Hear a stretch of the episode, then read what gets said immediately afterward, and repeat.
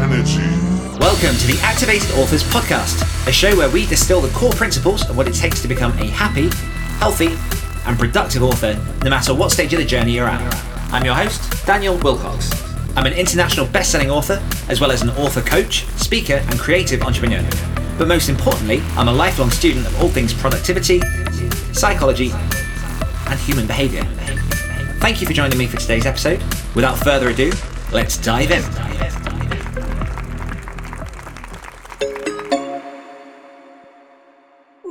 What is up, activators? And welcome back to another episode of the Activated Authors Podcast with myself, Daniel Willcocks, and here with me every single week is. It's me, Sam Frost. Hello. There you go. The reason we're giggling is uh, I did a thing for the YouTubers, and I'm not going to say any more than that. So if you want to hop over, and see what I did, it will largely be underwhelming if you're making Oh, yeah. to hop off of whatever device you're listening to to type in to be authors on YouTube just to see what I did. But I feel like now I've said that, that's probably sparkled even more curiosity. So Maybe we'll see. welcome. Yes. Sam, you can't better go up. you have a pumpkin on your mug. I do have a pumpkin on my mug. It's a You bad know this. We've got well, I was gonna say matching mugs, but we don't have matching mugs because because that's no. Um, but we've both got pumpkin mugs, and I'm just gently fingering this pumpkin's eye for some reason. Um, I think, and mm, it's quite an optimistic thought, yeah, one day we will avoid some form of innuendo within the first 30 seconds of this show. Um, Dad, you've met me right. once. Shudders. How's your week been, Sam? Well, it was fine. As in, if we're talking about this week, as in it's Monday today, last week was fucking horrendous.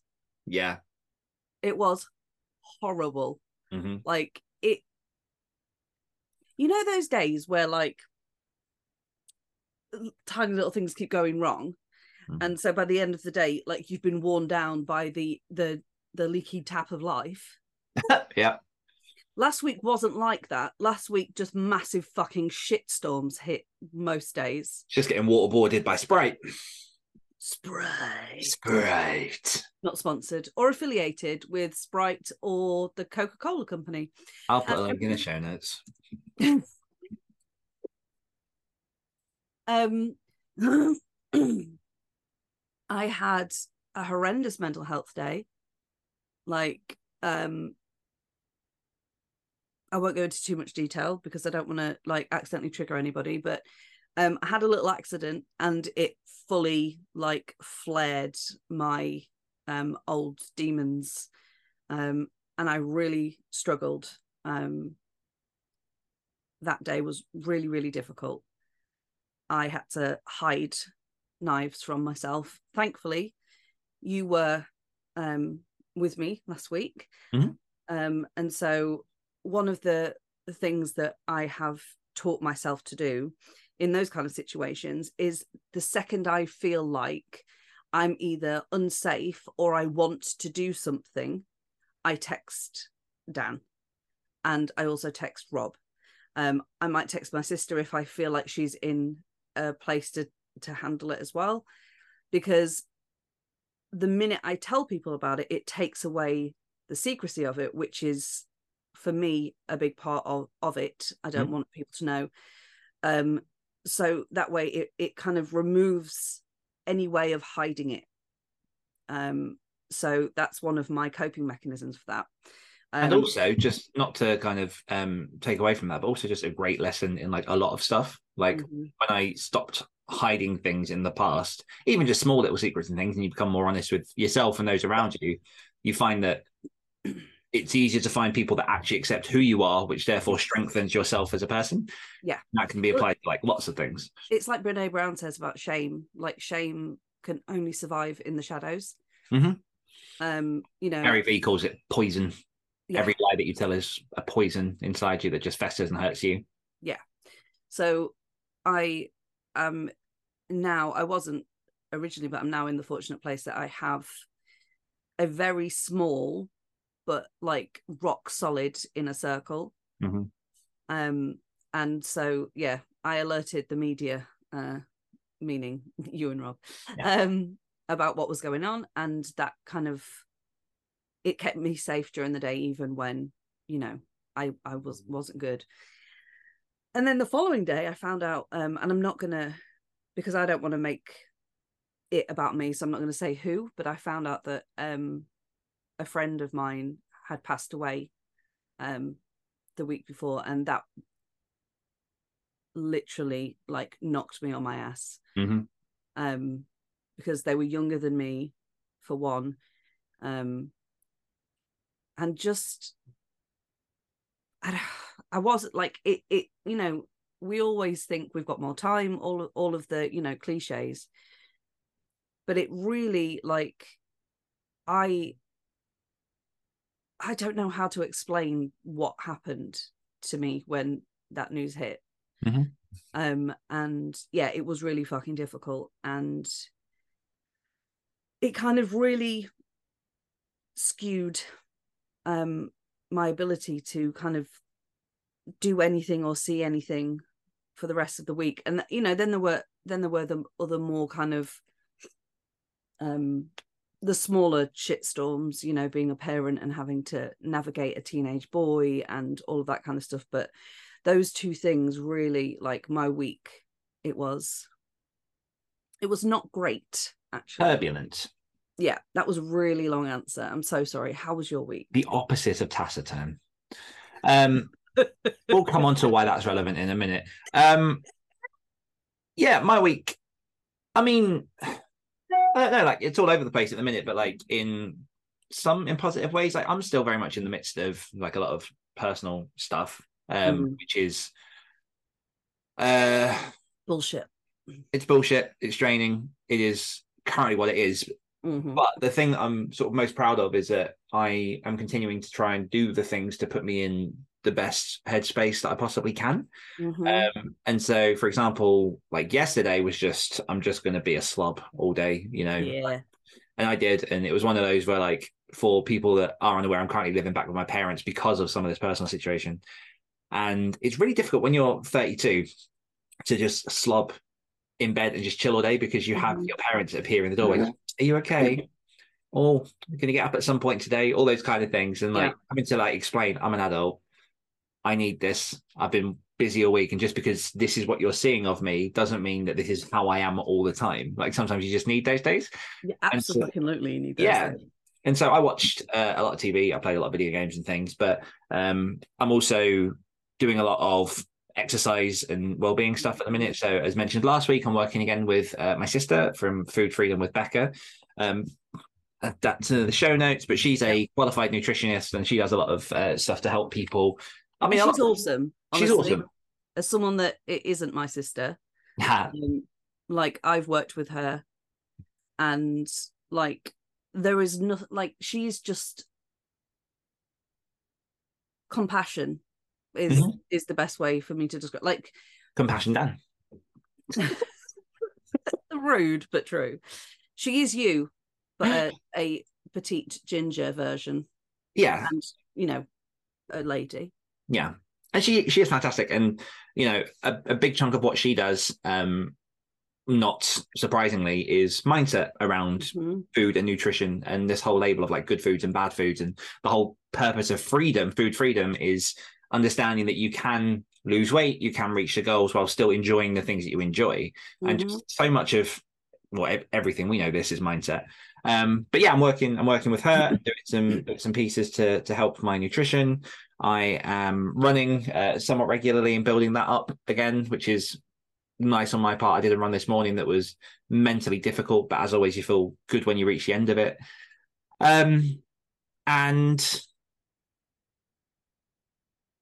I, I yeah i'm in a i'm in a weird space in which i'm kind of got a lot of things that i'm working on but i'm not putting pressure on Mhm. deadlines. I'm just enjoying the process of stuff. So I have about gorgeous yeah, I have about three or four different books and different stages on the go, Mhm. um, and I'm enjoying it. And yeah, that's that's kind of where I'm at at the minute. It's positive. I've got some things um, that I'll be announcing soon that'll be coming out through Activated Authors, which is very exciting. Mhm. Um, and I do want to say just for the people because in we've got we've got loads of people in this activated Yeah, we do. now. It's amazing. If you're not yet part of it and you're listening to this podcast and you enjoyed this podcast and you want to see more of me and Sam, but also just find a compassionate group of loads of different authors who get the activated authors message and have joined us for that very purpose. Yeah. Um, you can jump into our Discord absolutely free. There's a whole list of channels for different things to help you with your different stages of the author business.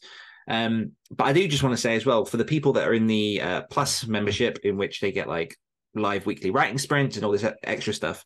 Um, just a thank you for your patience with me so far. Um, I still have an indefinite at this point amount of time to sort out uh, the things that are personal, but I will say they potentially involve court and stuff, which kind of shows the heaviness of what's currently happening. Yeah, it's big. Yeah. Um, but just thank you for your patience and for the well wishes and for people who are reaching out and just kind of checking in. Like I do really, really appreciate it. Um, and I definitely haven't forgotten about you guys. Like I do silently check into the Discord every day just to see what's going on. Um, and you guys rock. So yeah, big thank you for that. Um, outside of that stuff, in terms of activated authors business, I've got a list of stuff. Uh, oh, hold. oh, don't do the th- new thing yet because that's later. That's not what I was going to do. Okay, not what I was going to do. I didn't realize you were moving on. So just before you do, Oh no, she cleared her throat for this. yeah, I did. I just want to say, as someone that has had the privilege of knowing you for coming on three years now, that I am really proud of like how far you have come in se- in the sense of looking after yourself. Mm. I know it was a difficult time obviously when when I first got to know you because it was the pandemic like nothing was normal nothing no one knew how to look after themselves in that fucking situation. Yeah. Not covid. Um but like just seeing that kind of journey you've been going on of peeling back and then you know trying to reestablish some equilibrium and then like the pendulum swinging a little bit too far one way or the other and constantly keep going i'm just incredibly proud of you. And you know with all of this nutrition and exercise stuff at the moment and mindset i'm insanely proud of you as well because i know how difficult it is when you've been out of something to get back into it Mhm. especially for some reason food and exercise we really do seem to like have a block in our minds and just also one last thing just the integrity that you have like held yourself with during all of this shit Mm.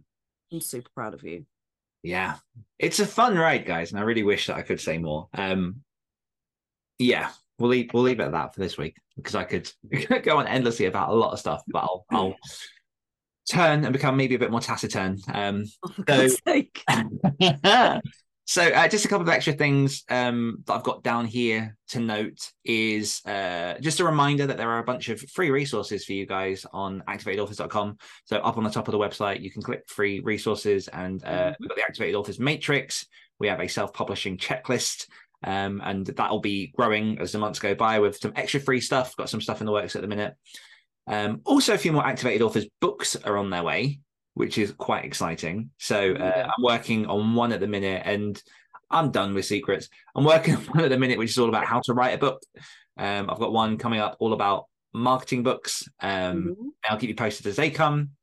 And then uh, we're still working through flash fiction anthology submissions. there's so many Yeah, I, I mean, I'll be honest, they wouldn't have taken as long as they are if life hadn't intervened over the last few months. So again, Oh, but like how I know, you've been I know. fine and i've been so well yeah so again thank you for your patience with that um, we are rolling through them uh, hoping to have a lot of that wrapped up in the next sort of month or so yeah Um, so keep an eye on your inboxes for that stuff as we start to digest them and put them into some kind of working order for the Bolts of Fiction anthology.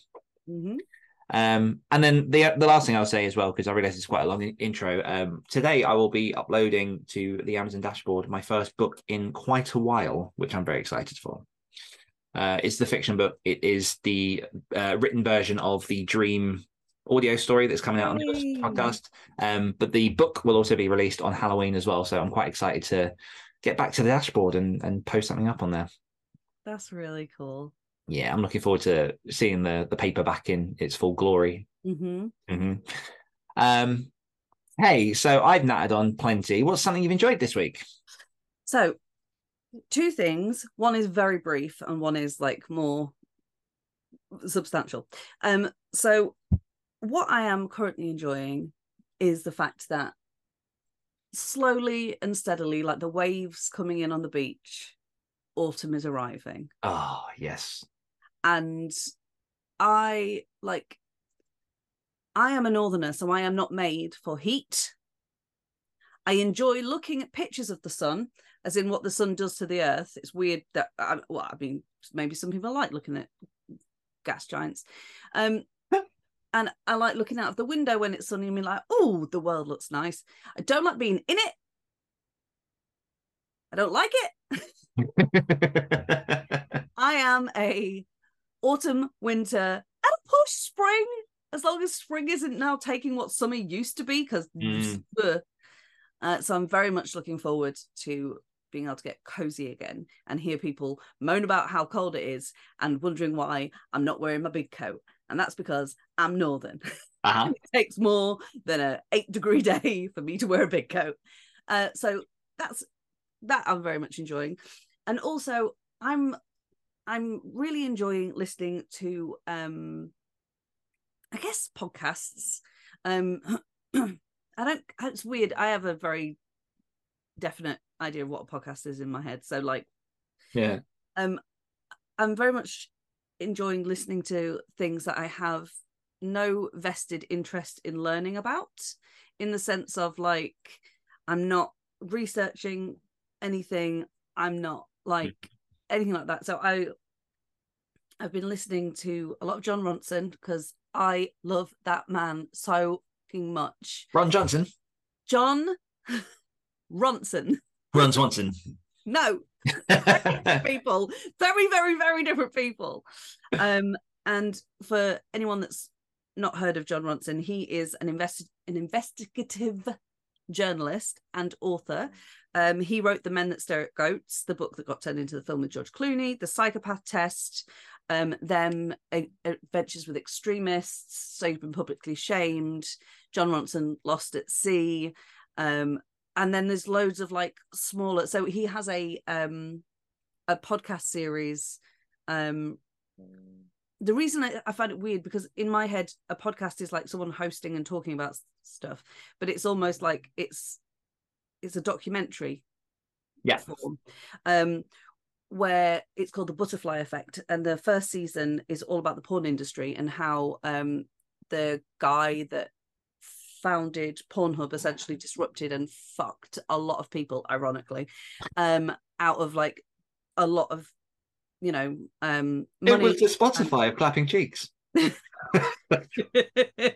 um and and how it's like really like damaged a lot of people so sorry dan's I'm not happy with that. Just well i was about to say it Exactly. stayed in but that's not on me this week Mhm. um so he takes one like small kind of decision or move and then like basically just tracks the ripples the effects of it like Yeah. far far reaching um so i listened i listened to um a lot of stuff from him.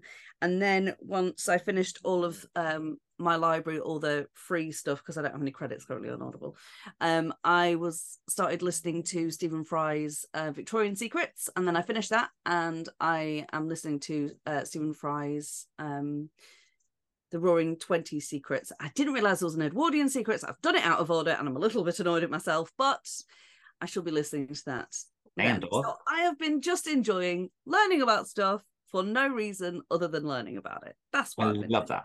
I Yeah. love that. And I apologize for anyone I may have offended with my comment. Um, but I do see that one day on a t-shirt. It's something I've enjoyed. I Um, was just about to ask. I I'm going to keep it short just because I've kind of covered some of this anyway. But running, Mm. like, do I enjoy it when it's happening? Sometimes. Like I will say, the running routes near yours are considerably better than the running routes here because Mhm. where you are, there's like hills and forest and field. And when one thing that I find, especially when I'm running, is it's really nice not to see how far you have to go. Yeah.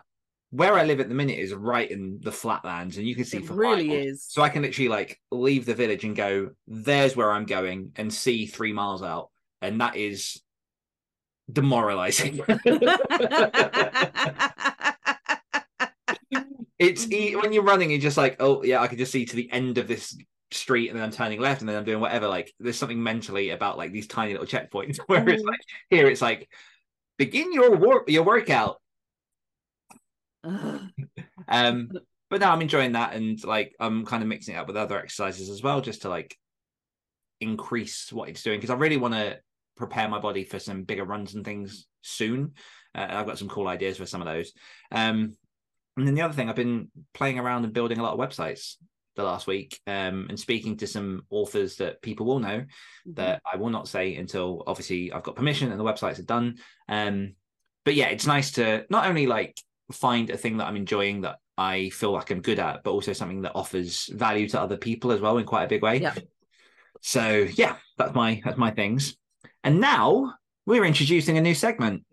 Bam, bam, bam. Sam, this was your idea. What's this new segment and why? It's called Word of the Week. Word of the week. Right. This came from the fact that last week, uh, Dan came home one day and he was like, I I've got a word and I want to fit it effortlessly and naturally into a sentence. And that word is taciturn, which is why I've been groaning every time he's freaking said it during the podcast. And then he proceeded to, without any kind of segue or organic nature involved, just keep saying it, often in a situation that made no fucking sense. and it caused you know it's how taciturn I'm being right now. you're not you're smiling. You are not being taciturn. Um, Taciturn to mean uncommunicative or morose. So the fact that you said to me, "Do you know how taciturn I'm being right now?" in itself is ridiculous. But I'm anyway, learning. I'm learning. but it, it caused uh, much hilarity and um, amusement. So I thought it would be really cool if each week we take it in turns and we find a word that we, we've not heard of before um, or that we've heard of and we pretended we know what it means and, and we didn't. Um, and we challenge the other person to try to use good luck with this one. I cannot imagine you slipping this in organically in Not any conversation. no. Um, and for them to report back the following week to see how they did. And also, I thought it would be fun, um, as we don't really have that many kind of like interactive, challengey things, at least at the moment, that if if you, dear listener or viewer, uh, wished to also take part in this little weekly challenge and then pop us a line on Instagram or on like the comments on the podcast and tell us how you did uh, because I think this is going to be quite amusing. It's very educational, but also trying to find a natural and organic way to say titty nope is going to be difficult. Not titty nope. Titty nope. And so titty nope is derived from the word um, tittle, which used to mean little. So it's not actually a rude word. Titty nope is a small quantity of something left over, specifically food or drink. So, for example, oh God, I can't finish my dinner. There's a titty note left of mash. There's a titty note of mash. I just couldn't titty note of mash? Yeah. I mean, that's ridiculous. I finished my mash first. I mean, Luna is a titty note Hoover. she is. She is. That doesn't count. Um, it has to be. no, it can't be with me. That was a good practice. oh, okay. Titty nope. Titty nope, spelt T I T T Y N O P E. Titty nope. As you'd expect a titty nope to uh, present itself. I was looking through and I was like, that one. Oh, okay. Titty nope. Right, gotcha. Challenge accepted. And interestingly, because um, we are recording this quite late in the week, that leaves us only a few days to try and make this happen between Yeah. myself and you. But obviously, for people listening on the podcast, you all have said titty nope by next Monday. Yeah. There you go. Yeah. Cool. Okay. Um, straight from that, uh, we've got a titty nope of wins from the community. Um, So doesn't I know? tiny amount of wins. Yeah. but I, I picked a few out because um, it's not a titty note. Not already. no no no because there's there's a bit of a theme obviously with some of the stuff that uh, you've spoken about with your week last week uh, things that are going on with myself one thing that i'm incredibly incredibly proud of is um activated authors when we each week we post up a chance for everyone to share their wins from the week emmy emmy b does an amazing job every week of making sure that people are sharing and shouting about the wonderful things that they're doing because i don't think we ever really take enough time to reward ourselves for the good things big or small Agreed. One thing I love, and this isn't to knock other writing groups, but in other writing groups, I will see people immediately jump to word counts and to productivity and that kind of stuff, which is obviously, you know, important. It has its place, um, Absolutely. but it's something that we kind of crushed out quite early on in our boot camps because Yep. we would ask in those sprints how people have gotten on, and immediately the answer would be, "I've done." 987 words. words. I'm like, yeah, but how are you? Huh? Because you know it's it's more about just the writing. And so uh, this week i picked a few because it's the, the theme is basically self-care and people who Mm. are recognizing that they need to take that time to be productive. And so uh, we got one from emma rose who says after a very busy time for the past two weeks leading up to the podcast release because by the way if you haven't checked out emma on uh, the rebel author do go check that out. She uh, Mhm. does a wonderful job at talking about romance editing and all the things with the wonderful sacha black um, so uh, Emma, I spent my Saturday doing nothing, and it was glorious. Love it. Uh, Kids, my win is self care because I really focused on not doing much and just getting a little bit done here and there. oh, And then Ara, after a few weeks of low spurts from anxiety, I managed a weekly exercise goal. I love that so much. hmm And there's plenty more of those, but just a select. because like the thing is i think people underestimate what that does to productivity so like if you are someone that is like laser focused on being as productive as you possibly can be you cannot be that without Mhm. breaks could, there's a there's a quote i'm sure i've said it before i'm well butchered it before i'm about Do to do not. There is no try. Uh, no, that's Yoda. Um, you dickhead. No, it's um in music as in life. Um, it is the pauses that make the piece. Something like that. Uh, so basically, like without the breaks, without the pauses, without the like, you know, the lingering note, there, there there's there's no music. It's just one long, obnoxious, fucking like assault as is life if you don't take the pauses and the breaks that you need. Uh, the pause is important as a note. Nope. That's not it. No, that's Truman Fisher for, for people interested. Uh, play the moments, pause the memory, stop the pain, rewind the happiness. What? No. Are you trying to find this quote? Yeah, Uh, the notes I handle no better than many pianists, but the pauses between the notes, that's where the art resides. no, No. Oh well. You can find it and send it over. We'll put it in the show notes. But yeah, it's it's maybe. point. And I will say that the last few weeks, the last couple of months, um, in which I really have dropped a lot of things so I can focus on the personal stuff and focused as well on health things, I've weirdly been considerably more productive than I have for the last like year. Um, and I'm not putting pressure on that as like a part of the process. I'm just enjoying it as it comes, doing the things and but yeah, um, proud of you guys. Keep it up. I love that you're sharing the things outside of the writing as well. Again, Mhm. not to shame anyone that is sharing the writing stuff because that's also No. awesome. Yeah. Um, and also a very uh quick hello. I want to shout out to one of our new listeners and someone that dropped into Activated Authors just because they've been very, very active on the uh, Discord community. And I just want to say hi. Hey LJ, who writes Witchy Cozy Mystery and is working on the first book. Hello from Dan and Sam. Hi, LJ. and so now into this week's question. And the question isn't so much of a question, it's more More of a statement, really, isn't it? but you could turn it into a question. Um, and I, I, because it's my my turn this week, I wanted to basically discuss something that is incredibly powerful, but something that I know intimidates quite a lot of people, um, and that is harnessing the power of feedback. And so, one thing that a lot of people struggle with when they're writing is trying to work out did they done good. yeah. Do you know what I mean? And this kind of goes for every stage, but I will I will focus for a minute on people who are potentially new writers who haven't shared anything yet with their readers, who have just don't- they're just closeted in the cupboard with their little typewriters underneath a flaming wicker candle, and they're trying to They're underneath the candle. Got you. I think the yeah, it's- it's dripping them. I was wax on their heads. No. no. Um, but for these people specifically who are terrified of sharing their work because they haven't shared it before. They want to write. They they have this burning need to write, but then they're getting to a point now where they're like, I don't know if what I'm writing is good. Mm-hmm. And I think it's one of those things that is well, like like anything, it's a mindset thing. And it really is. Um, but there's also a huge amount of emotional vulnerability that goes into sharing your first works. Yeah. Um, and without getting hugely in depth on this side of it, it does come back again, I think, to like the school system and to the whole like notion of you can or you can't do something. Yeah. Um, and the fixed mindset that that gives us when we start writing, because like, you know, every writer who is currently writing stuff has been there, has gotten to a point in which they've gone like, it hurts more not to write than it does to write.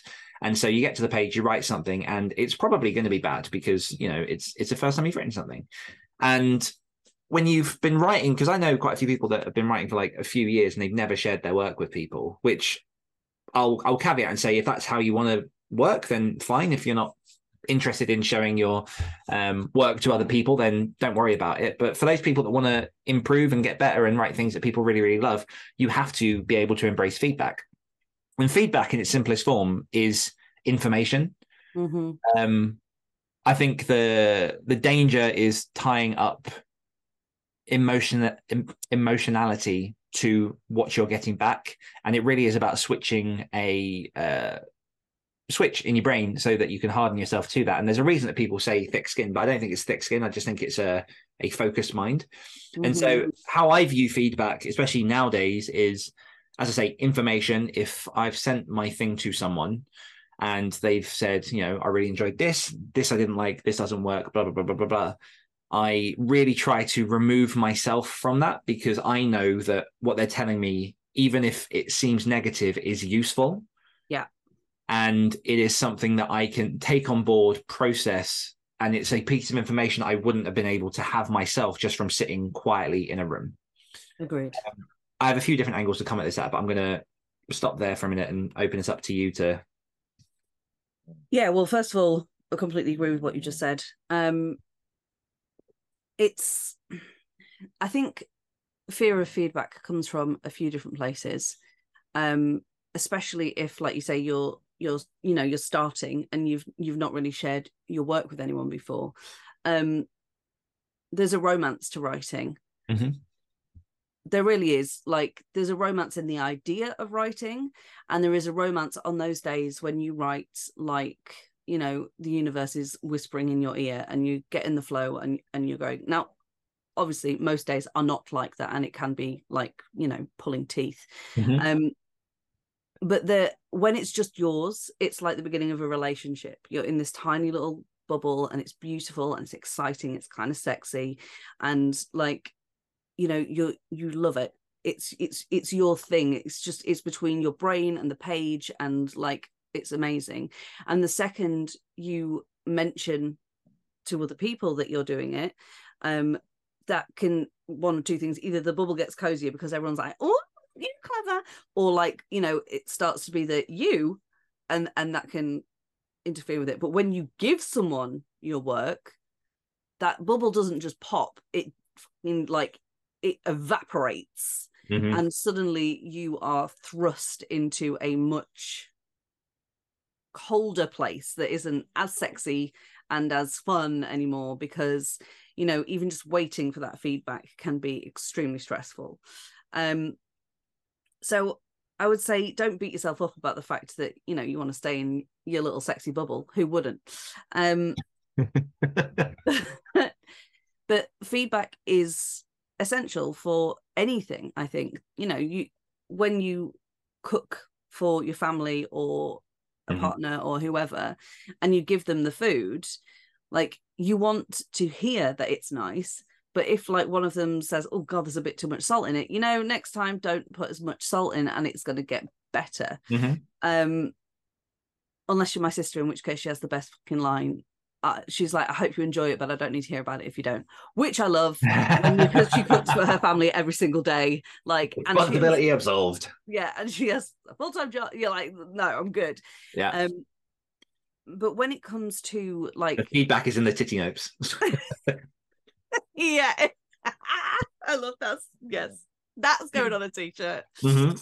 Um but yeah, it is essential and it is difficult, but I think I think we're all better at taking feedback than we think we are because you have not got to the point you are in your life without hearing criticism Mhm. or compliments.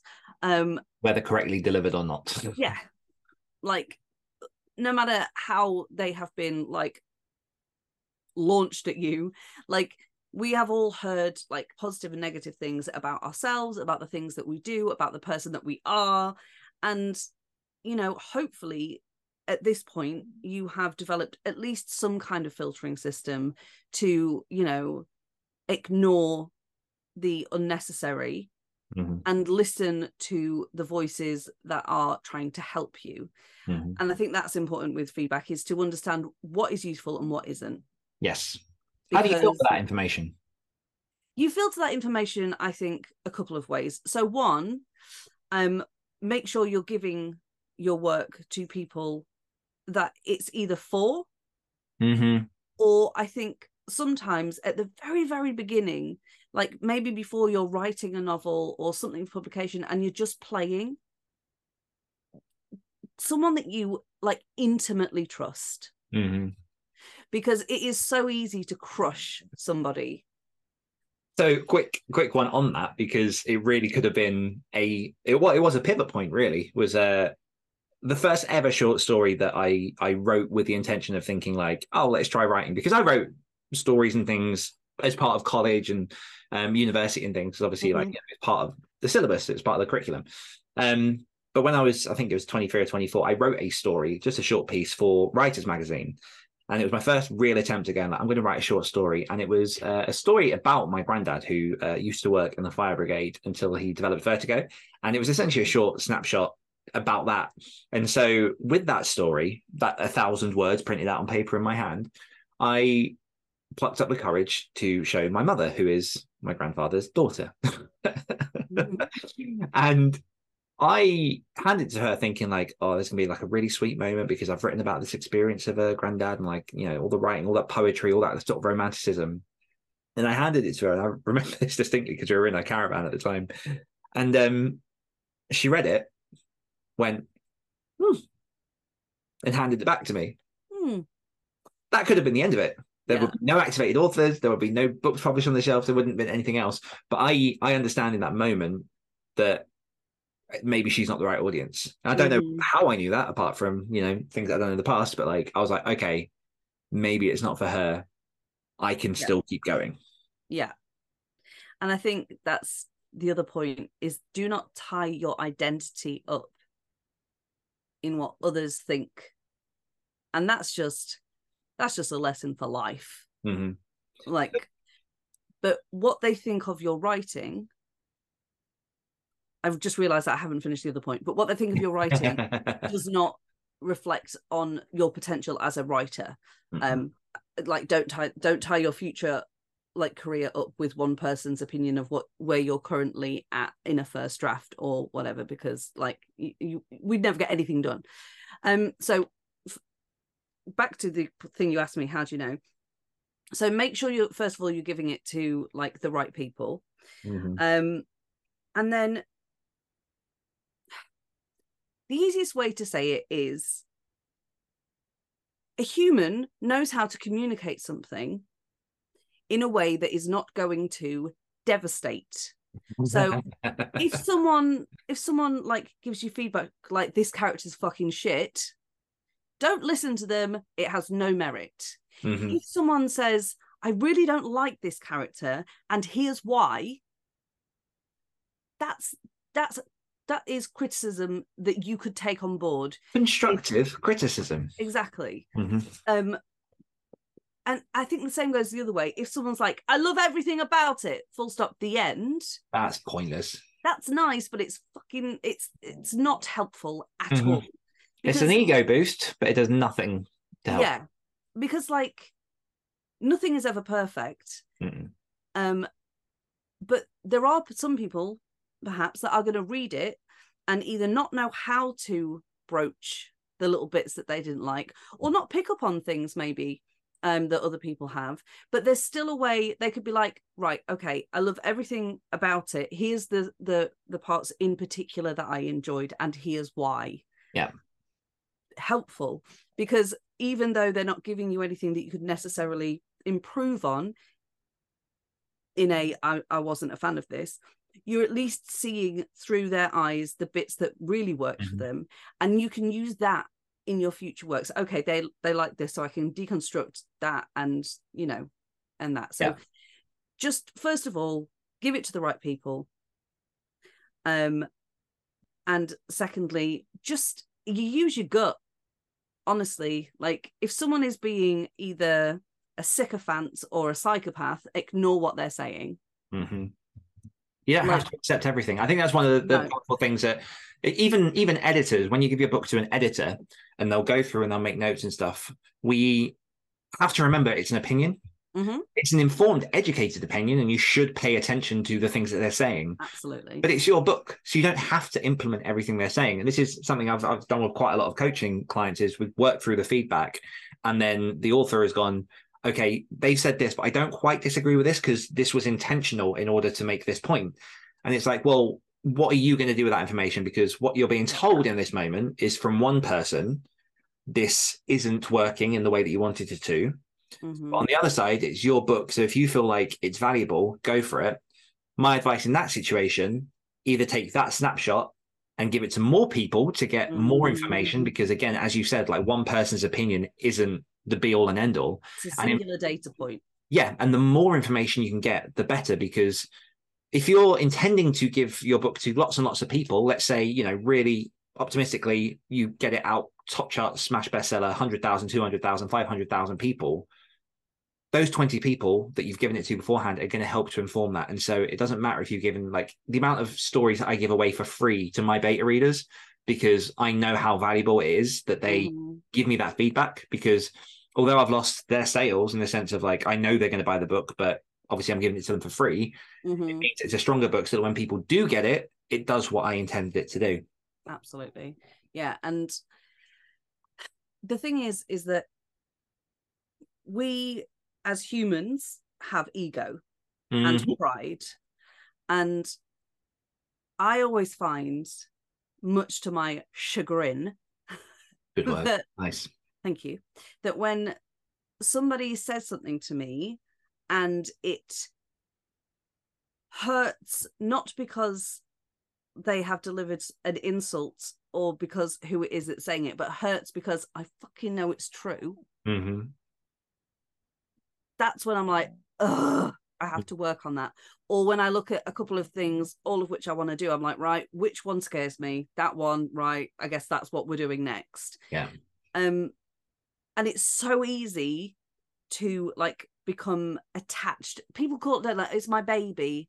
Like liz gilbert says like don't call it your baby because like you're a horrible parent you're selling your baby like stop it Yeah.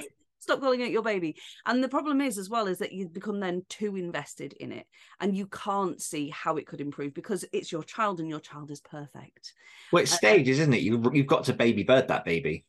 Like yeah that first draft, sure, maybe it can be a baby, but you've got to boot it out the nest. yeah and then sell it traffic I Pick a pigeon.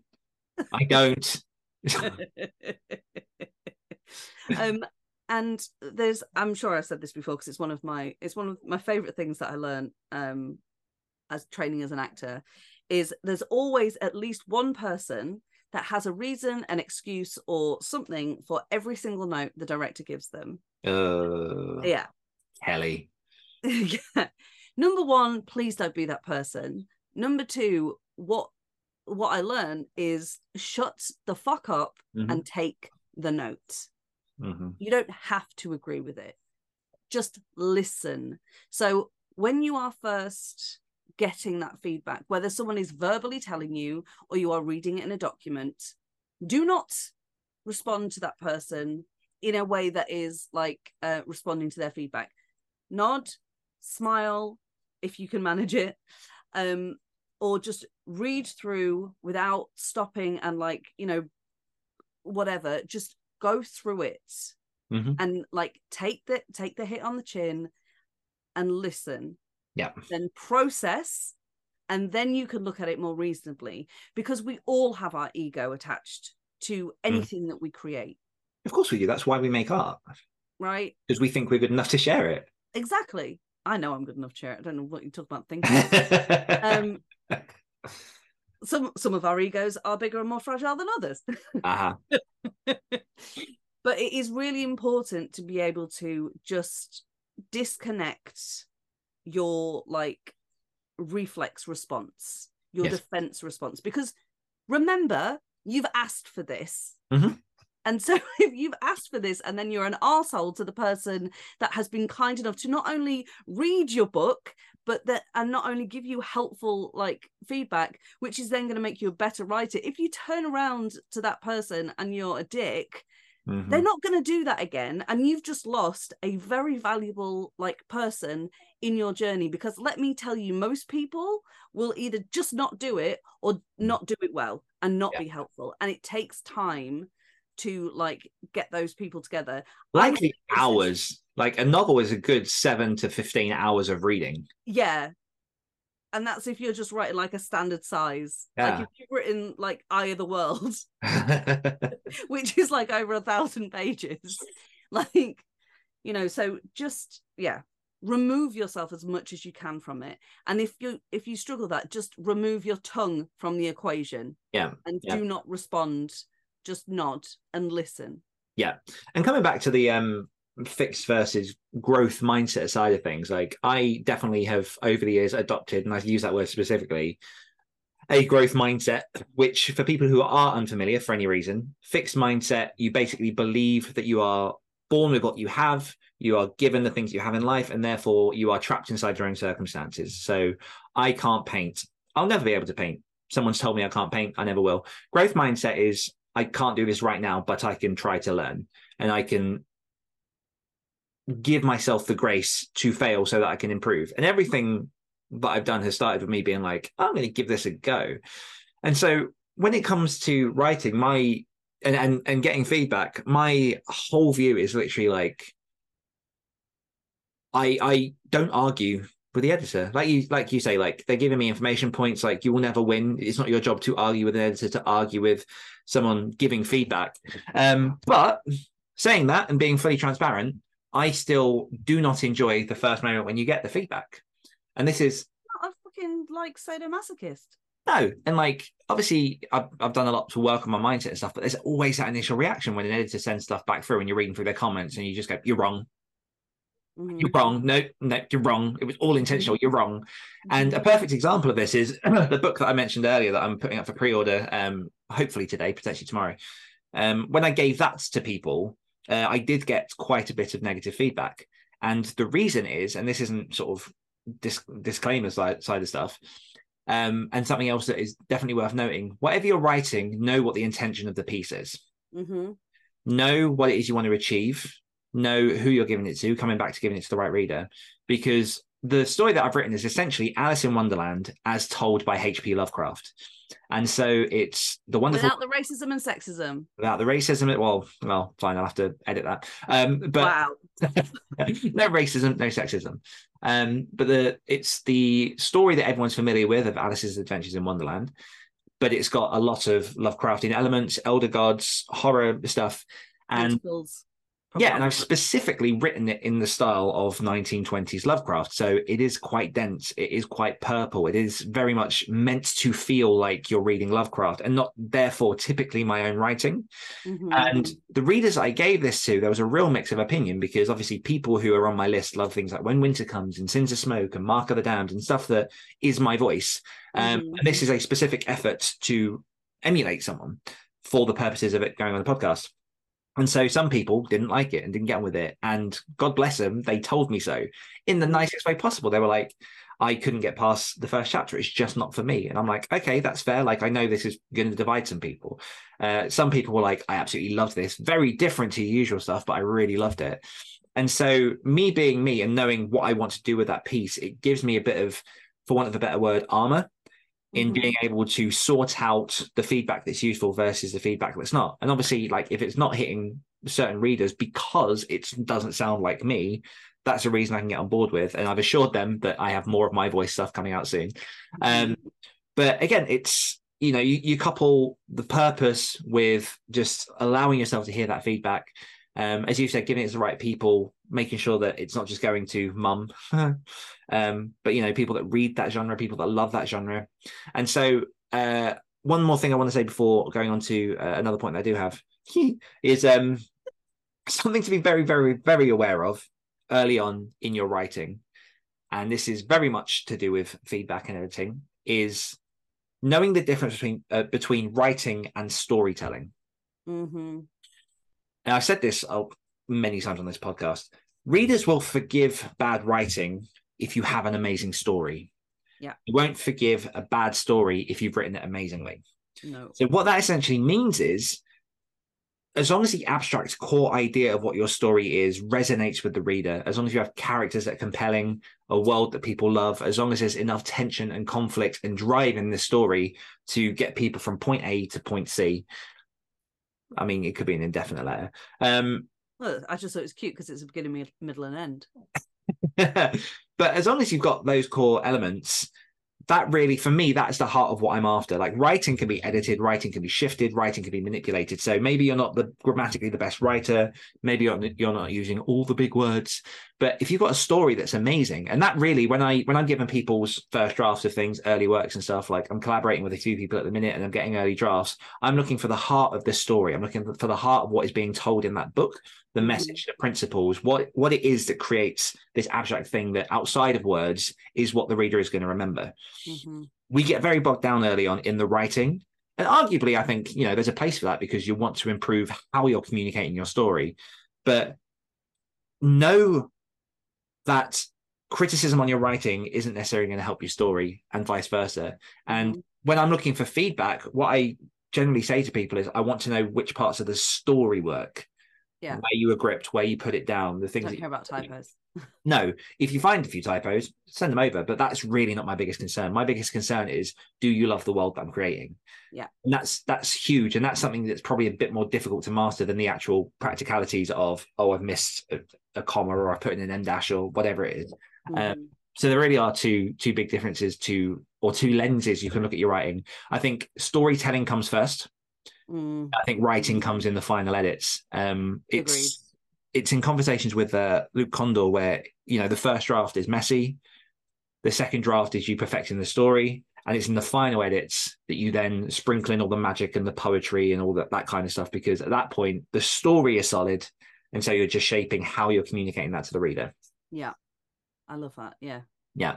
So the last thing I want to kind of touch on is how do you find the right people to give you feedback? You know, where do you begin to try and get those people in your corner? Because again, like it, it- it's a big problem that I hear from a lot of Yeah. early authors is, as we said at the beginning, it's very emotional, it's very vulnerable. How do I cross that line to give people my writing to begin accruing feedback? Well, I mean, there's a couple of ways. Number one, uh, if you head on over to activatedauthors.com forward I wasn't even angling for that, but yeah, it works. there is a entirely free Discord community um, where you can ask people um, if they would be willing to like swap with you. and we have uh, specific genre channels as well for people. Yeah, so exactly. Um, or if you've just got a smaller section that you you want to, you know, you could you can ask it and throw it up and and then Mhm. that kind of thing. But I mean, really, all kind of um self pimp aside, finding um a community of like minded people, um, hopefully people that um are at a similar place in their journey, um, and also that are writing in or around your genre. Mhm. Um, and I know that sounds like a tall order because when I first started thinking about it, I was like, how the fuck do you do that? Well, I'm gonna I'm gonna whisper the secret. Are you ready? Google. Did you hear it? Mhm. It's Google, right? Because if you type it into Google, it will come up with options. There are so many writing groups, there are so many writing communities, there are specific services um, where like you go and uh, Kiz was talking about one, right? Where like Yes. you enter and it is specifically for getting critique um and the way it's set up is that you have to critique and read a couple of stories before you can even submit your own. So you know that when you put yours out there people are actually going to be reading it. Um they're they're honestly it feels because it's like a brand new thing it feels like a uncharted territory but it isn't. Like it's lousy with with like communities and um like editors and people that will help. So honest to god just go to google Mhm. If you don't know where to start i mean again great tip for life um don't ask me because i'm just going to google it You're an adult. but like genuinely if you know if you're looking for more like one-on-one you could find book coaches Mhm. that will help you yes. like obviously if you have that budget because you know it's not cheap if you're looking for just to dip your toe into a community go to google there's loads of them like facebook has lots of them just what i would say with all of this which is really important is do your due diligence Yeah. like you don't want to be as a brand new writer i wouldn't recommend jumping into something like um 20 books to 50k because it's a very intimidating facebook group people are telling you a lot and loudly about how much money they've made on how many books and things Yeah. and when you're I think it depends on, on your goal. If that's what you're after, then well yeah sure Yeah. But like if you're just starting out and you're looking for people to help you on your journey of words on that very first thing going to a really big place Mm. with lots of people that are incredibly successful and you know a lot of you can find a lot of communities are more um like I, community is a word um that is loosely applied to some of these places because a lot of them are people wanting to tell you about themselves. Like it's like they've opened the door and gone i'm amazing and then they shut the door.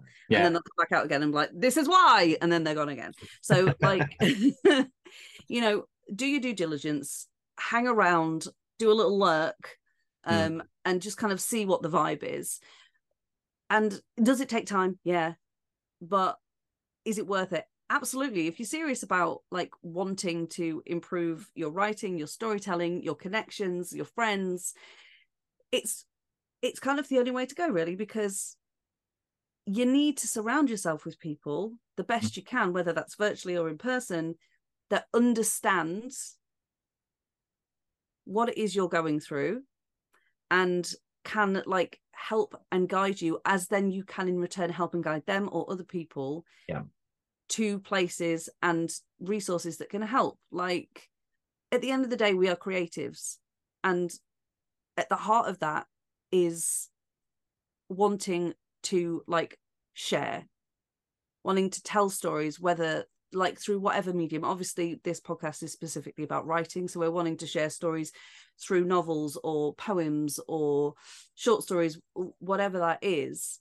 So like embrace that legacy and share and like help others to do the same and Yeah. you'll find that by being like that you will find a place for yourself and you'll be welcomed there because it you know we said this i think on the first podcast storytelling goes back to the dawn of humanity and we're just carrying that tradition on Mhm. with like the resources and knowledge and everything and language that we have today and there's something beautiful about that and while we might not be saving lives in the strictest of sense we're certainly like giving people reasons to live because what is world the world without art Mhm. i've gone very Yeah. very high concept there. yeah but Um, yeah, I mean, just a couple of points to round off. Like, I agree with everything you said. A couple of additional points. You are already a writer. Yeah. Bouncing off the back of the storyteller side of things.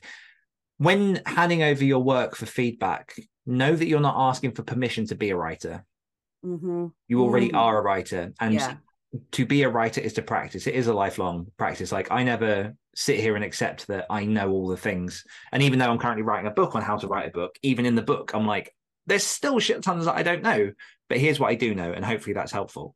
So really like if you've chosen to write or to experiment with this you're already a writer. Like it doesn't matter if you're a great writer or a poor writer you are a writer and a writer practices the process of writing that's flat out as simple as it is. Um when looking for feedback for people uh just a small note to be aware of there's a difference in giving your work to readers versus writers. Absolutely. so if you're going to uh, writing critique groups and all that kind of stuff, it's fantastic. It's very useful. Know that obviously writers, we look behind the curtains and we study what's under the bonnet of the car. We look for the dolphin sprockets. Yeah, Uh. Readers, readers watch car go boom and just drive by. So they just want the car to look pretty when it's driving. So get a mix get a mix of both of those it will benefit you greatly um and the other thing is just in the sense of building up a team of beta readers Mhm. at any stage i might add like even if you're new to writing you can still get beta readers because there'll be people out there enthralled by the opportunity to be able to help a writer publish work. Mhm. um my process with beta readers as with writing as with everything else it's constantly evolving. It's iterative. Every time i release a new book i put a call out for my mailing list for new readers. Maybe you don't have a mailing list yet but there are ways to build those that we can do in a separate episode. Um, but i generally will get give my book to about 40 to 50 different people knowing that i'll probably get about 15 to 20 people return the people that don't reply i then remove from my list and the next call out i make a note of the people not to add and I add the people that are giving me that good feedback. So again, like it's a never ending process of trimming those that aren't doing what they say they're going to do, finding people to give the useful feedback, Mhm. particularly creating a rapport with people who know my work and what I do. Um, it's a slow process. Like, you know, I've been in this nearly 10 years and again, it's still growing. It's still a thing that I work on. Um, but beta readers is a great place to start. And I'll probably, I'll put a couple of small resources down in the uh, show notes so that people can go to certain places, find out more about this. But I will say as a starting point, and again, not just because you pimped it out, but activated authors, Mhm. it's it's free. You can jump in, get involved in the conversations. No one's there to judge you. Um, as we said at the beginning of this episode, everything that we're building in activated authors is based off of us as people and the values that we hold. And so anything you see on the podcast, this is who we are, this is how we are inside the group. And if you are listening to this and you're finding lots of value, then give it a try. It's free. You're not going to lose out on anything. Sorry, I was just laughing because you said we're the same, and I was I was just thinking about how many uh sprints and things I just I end up rambling monologues and uh like innuendos. exactly like on this podcast. Yeah. um, so we'll cap it off there. Uh, I'm not sure if you guys can hear the dogs, but apparently, I can hear them, so apparently, they can hear them. someone's pulled up on the driveway. Um, fuck them. Yeah. Uh, and so, uh, yeah, we'll say feedback is a very, very powerful thing, and it's something that you cannot get better at. Or you cannot get better with your writing if you don't get feedback from multiple different sources. Uh, it's hard to try and find the right people, but you can find the right people, and there are a million resources out there to do so. So, uh, if you have any questions, jump on over into Discord, let us know. Mhm. And just a reminder of this week's word, Sam Titty nope. titty nope. So if you can somehow incorporate titty nope into your lexicon for this week, and I would stress bonus points for people who can put it in a sentence that don't get questioned on what titty Yes. means, Absolutely. which I don't have high hopes for for me. Uh, no, judging by the people that I'll be saying it Yeah. around. I know. I I can I can see them. We can can't say it to each other. Sam. That's cheating. Just putting it out there. Yeah. That is cheating. Yeah. Yeah, this week's word of the week is Titty Note. Uh, let us know how you get on in Discord, uh, on all the social medias. Just tag us at Activated Authors. Use hashtag Activated Authors as well. Um, and uh, just a final reminder to jump into the Discord community or download any of our free resources from activatedauthors.com. Oh, So- There's nothing else to say other than a massive thank you to you, the listeners, for tuning in. We appreciate you and the time you choose to spend with us each and every week. And as always, if you're looking to level up your writing and activate your author career, head on over to activatedauthors.com forward slash join. to find out all about our community, our resources, and everything else we've got going on. One more time from myself and from Sam. We will see you next week. Good. Bye. Bye bye. Activate your energy. Thanks for listening to the Activated Authors podcast. If you're ready to unlock your true potential and activate your author career, then head on over to www.activatedauthors.com to find out more.